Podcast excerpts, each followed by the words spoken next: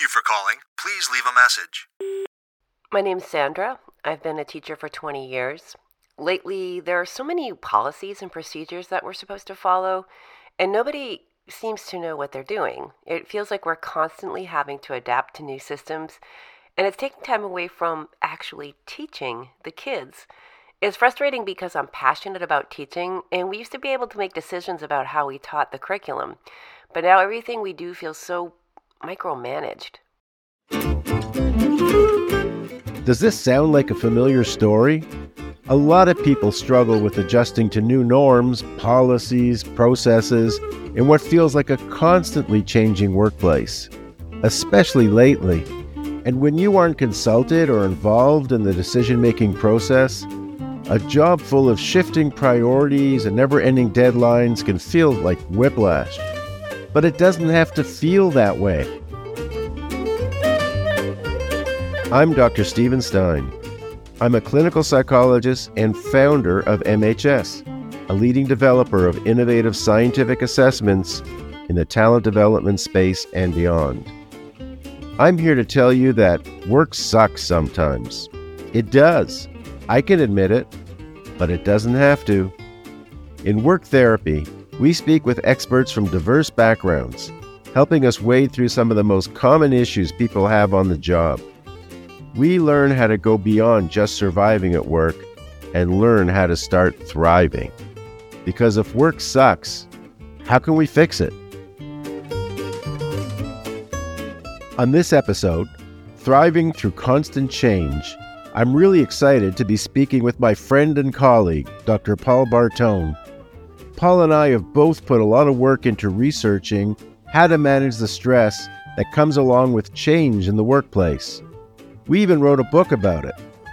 Paul is a retired U.S. Army colonel, visiting research fellow at the Institute for National Strategic Studies at the National Defense University. He's also an adjunct faculty in psychiatry at Uniformed Services University of the Health Sciences.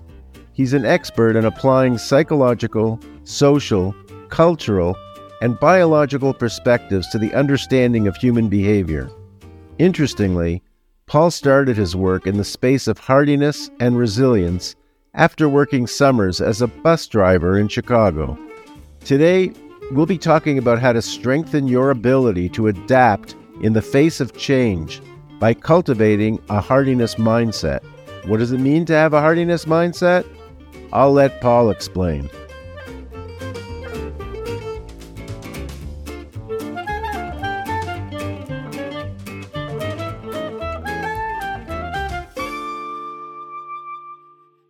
Paul, thanks for doing this. I appreciate you coming on. Happy to do it, Steve, and it's good to see you again. You too. So full disclosure here, Paul and I wrote a book together called Hardiness. So we actually know each other pretty well. But even though we've worked together and we know each other, I'm still fascinated by your career history and basically how it influenced your work. Maybe you can tell us a bit about that. Well, sure. That my career history is a long story, but as you know, most of my career has been with the U.S. Army. It's an interesting story about how I landed in the Army. You know, I did my graduate work at University of Chicago, and there I ended up doing, for my dissertation research, a study looking at stress and health in bus drivers, Chicago bus drivers, which was something that I just kind of fell into by accident. Once I completed that, I was just on the job market looking for jobs, and the Army happened to be looking for a research psychologist at the time. So I went ahead and interviewed, and I was given the job. And what I didn't realize at the time was that I would have to put the Army uniform on. And this was like 1985, and there was still a lot of the sort of post-Vietnam anti-military sentiment around, especially in academia. It seemed like a good adventure to me, but I really didn't want to end up in academia writing papers that didn't matter, didn't affect anyone's lives. So I thought in the Army, I could do work that might make a difference in people's lives. And so I did. I ended up at Walter Reed. That was my first assignment. You know, I was able to continue work on stress and health and illness and hardiness, which was a big part of my interest, stress resilience, if you will. And then I had a couple of other great assignments, including commander of a lab in Heidelberg, Germany, behavioral sciences lab. And from there to West Point. We think of the Army often as kind of a rigid type of a place where you follow the rules. And the topic that we're covering today is around change.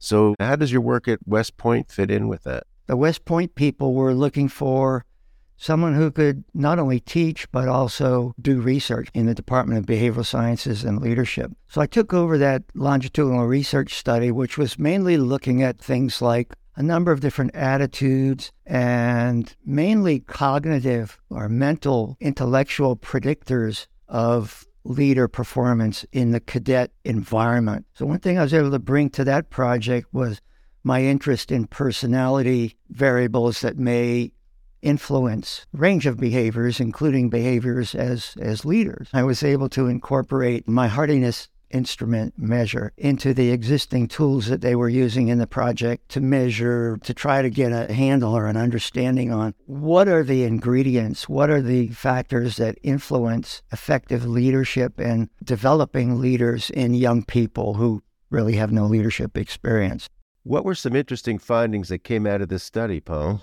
So that led to a number of findings, including we learned that this thing called hardiness, which I know you're very familiar with, Steve, was a very strong predictor of a number of things important in the cadet world. One was retention. So cadets who were higher in hardiness actually stuck it through and ended up graduating after 4 years, where at the time, and I believe it's still true today, there's a very high attrition rate. You know, West Point is a very challenging, very difficult, very stressful environment for these 18, 19-year-olds coming in. So it sounds like hardiness was a strong predictor of success and retention? Yeah, that's right. We had a number of indicators of performance, including supervisor ratings, external ratings of leader behaviors and performance from multiple rating sources. And it was also a quite strong predictor of health in terms of symptoms and injuries and major illnesses as well. Another interesting finding that came up, I believe it was 1976, when they admitted their first class of women. What we found was that hardiness levels were actually higher in the female cadets than in the male cadets. And furthermore, that hardiness in women was actually a stronger predictor of certain things like military grades and military performance. So the female cadets, although they're a minority, and they're actually experiencing in many ways a great deal more stress than the males are because of their minority status. And along with that, there's always been some level of harassment and hostility toward the female cadets. So they've always had to deal with that anti-feminine bias. But the cadets were higher in hardiness, and it made an important difference for them in terms of adaptation and performance in that very difficult environment. So, Paul, what truly makes a person hardy? And outside of the Army, how does this translate into people's everyday lives and what they're dealing with?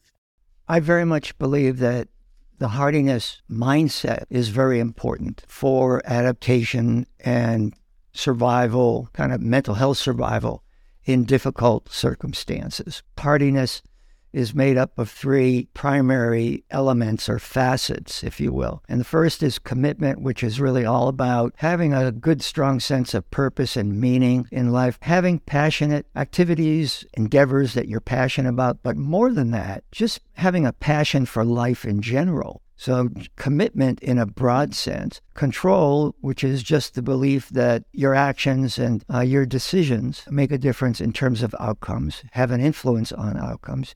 You're in control of your own destiny, if you will. And then the third hardiness component being a sense of challenge, which is really all about a kind of a receptivity, a willingness to, it's an attitude toward change that the people high in challenge recognize that change is kind of a necessary part of life. So what I think that you're saying here, Paul, is that people who are high in hardiness know they can make an impact in their own lives and that they have the resilience to look forward and take on challenges. We can't predict the future. The future's uncertain, and it always will be. But people with a high sense of hardiness challenge recognize that, understand that, almost in many ways look forward to it. They recognize that life is full of surprises, but the surprises can be fun. And if even the bad surprises, when things go wrong, provide opportunities to learn and develop and grow, to learn about yourself, to learn about other people, to learn about how you act and react in certain situations. So two main things you're referring to is that hardiness mindset, which is, it's a mental thing, the way you think about things. And the second is this social support that you mentioned. So what does a successful hardiness mindset look like? If you're high in hardiness, you want to control things. What do you do? One of the things we see that the cadets who are high in hardiness are able to do is find areas of life that they can exert some control over. It might be their study habits. It might be their choice of what physical sports activities to engage in. There are some ways that control can be sort of maintained even within environments that where things are kind of out of control. And I think that that's a lesson that generalizes to a lot of environments outside of West Point, including organizations that are experiencing rapid change.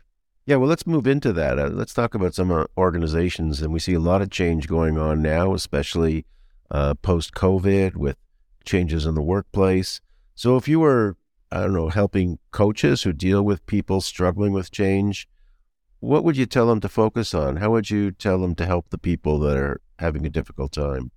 The COVID pandemic, which we've all experienced for the last, 3 years now, is a good example of how things can change rapidly in the external environment. But it was a very disruptive, very painful period of time for many people, more for some than others. But everything about it, all the uncertainty, not knowing what to do, how far this was going to go. Now, as we look back at it, we can see that there were a lot of good things to come out of it. COVID kind of forced us to push forward in terms of remote connectivity, being able to hold virtual meetings to get things done in organizations, distance learning. Many universities had to really scramble to figure out how to transform and offer courses in a virtual environment. And that was a difficult process, but it did push us ahead. Relationships for many people got stronger. And many people came to value their relationships, their family relationships, their friendships to a greater extent than they had before. So we can look back and see that even through all this chaos, there were benefits. And that's generally true through chaotic times. Now, if you can take that perspective that, there are benefits, there are good things to be found, even in painful, disruptive, chaotic events, even in disasters, opportunities to learn and grow in terms of organizations and systems in organizations, but also in terms of personal values and relationships, then it can strengthen those mental attitudes that then people can carry with them and that can help to kind of forearm them to better deal with and adapt to future and even present chaotic situations. So are you saying that chaos is good, Paul? Change is good, yes, but we're human too. We need stability. Everyone needs some stability and regularity in their lives. We all do. So if our lives are constant disruption and change and unpredictability, well, that's not good either. So one of the things that I would tell individuals as well as leaders is that in leading through chaos and in dealing through change and disruptive times, it's important to find some activities, maintain certain activities that provide you with some stability and predictability. That may be whatever your routines are. It's important to maintain those as much as you can. It might be, you go for a run in the morning, or you stop and spend some time meditating at lunchtime. Whatever it is, not one size fits all. But it's important to maintain, to some degree, the routines that provide some predictability in your life. So it's not directly related to the hardiness mindset, but it is indirectly, in terms of the control issue and being able to maintain some control in the midst of chaos and rapidly changing external environments. So, Paul, one of the questions I want to ask is, why do people hate change so much? Why does change suck so much for some people? Well, in a lot of ways, change sucks for all of us, I guess. I mentioned we're all human.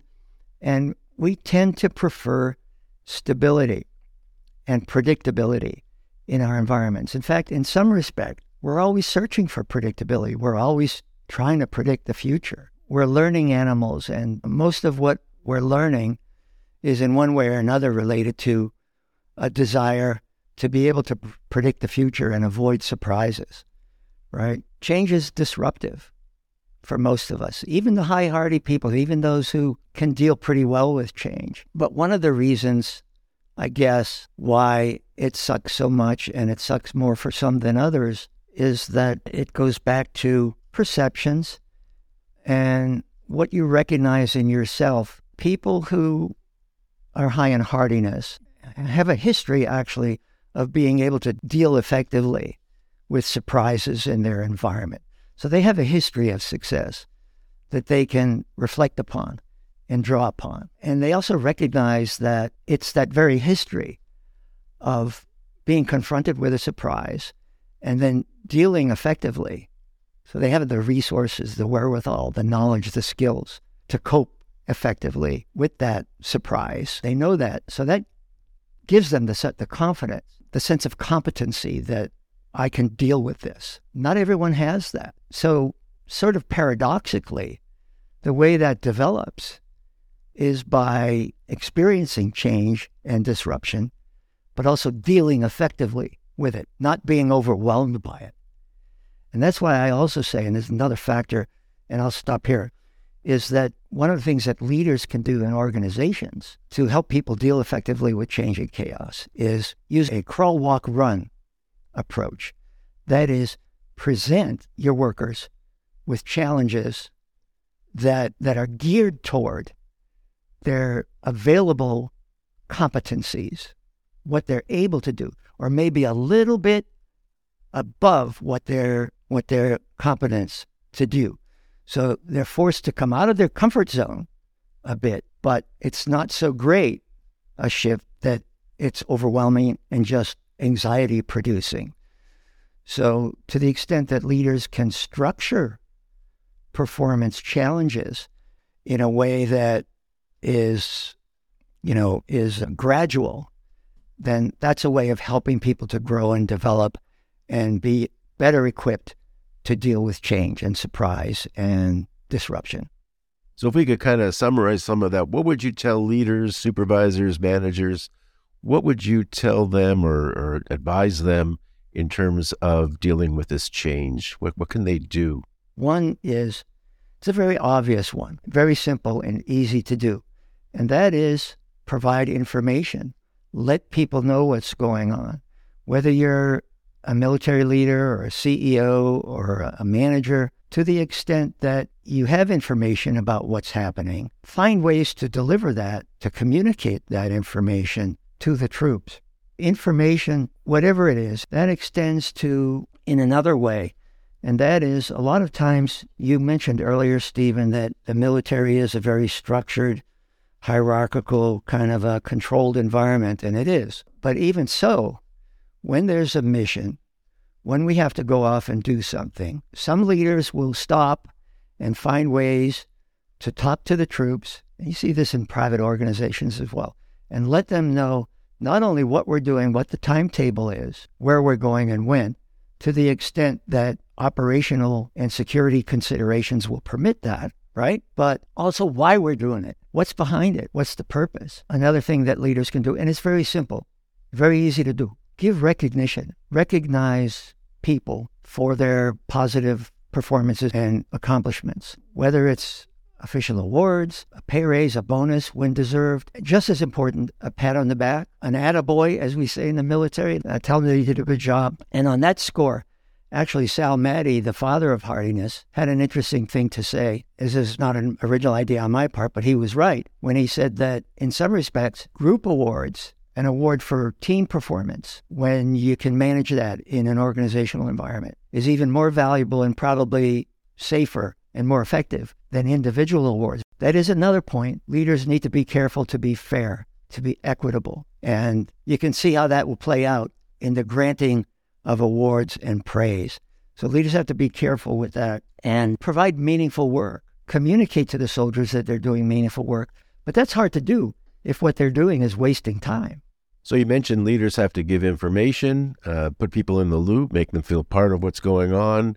You mentioned they have to reward people. It's important to recognize their accomplishments. And to be fair, you know, people don't want to see leaders as being unfair or favoring certain people over others. And this area, which I was actually going to ask you about, is gets to control, right?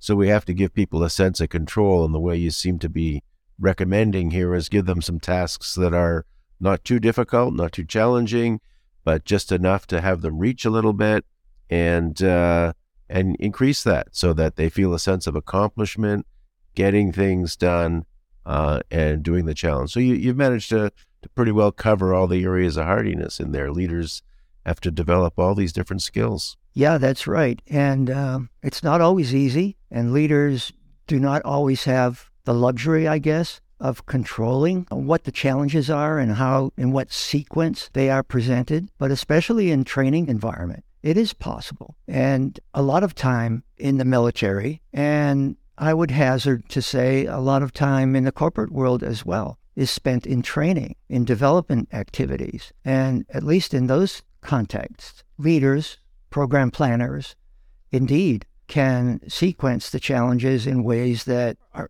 not necessarily guaranteed, but more likely to develop that sense of competency and I can do this rather than a sense of, you know, just failure, I'll never be able to do this. Right. So it's about setting achievable standards then. Along with that, Stephen, is always emphasizing leader utterances, what we say about these things, how we describe them has a big impact. So when there is a failure, when somebody fails at something, do leaders castigate them for that, you know, sort of beat them up for it, criticize them? Or do they stop and say, okay, sit down, let's look at this.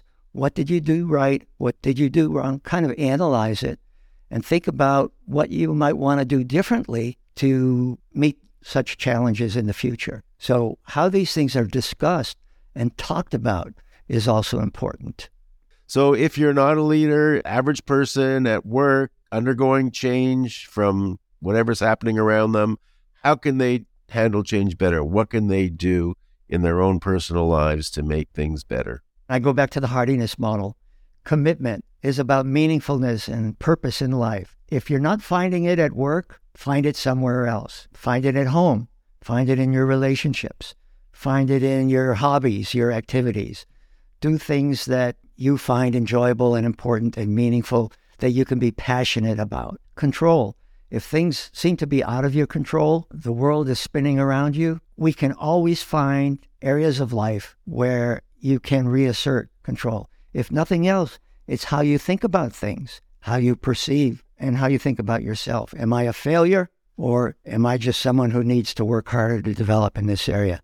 And challenge. Try to remember that, you know, change, although it can be painful, it's always an opportunity to learn. You can always get something good out of it if you look. Commitment, control, and challenge.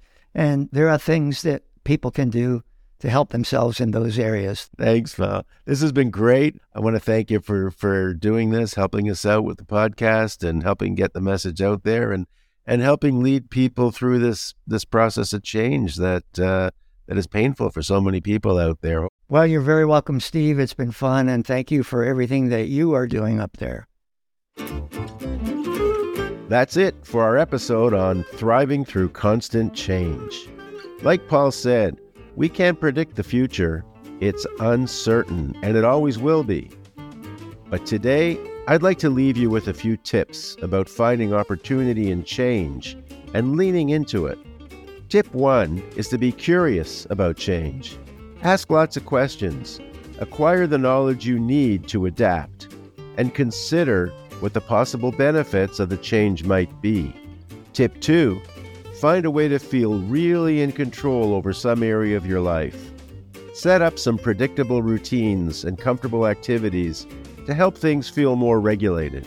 And tip 3 is, if you're the leader, hone your communication skills to communicate change effectively in a way people will understand and embrace.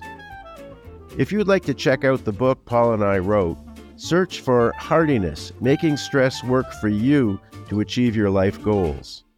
And if you'd like to learn more about the Hardiness Resilience Gauge, visit MHS.com. I'm Dr. Steven Stein, and I look forward to our next episode of Work Therapy. Let's make work suck less together.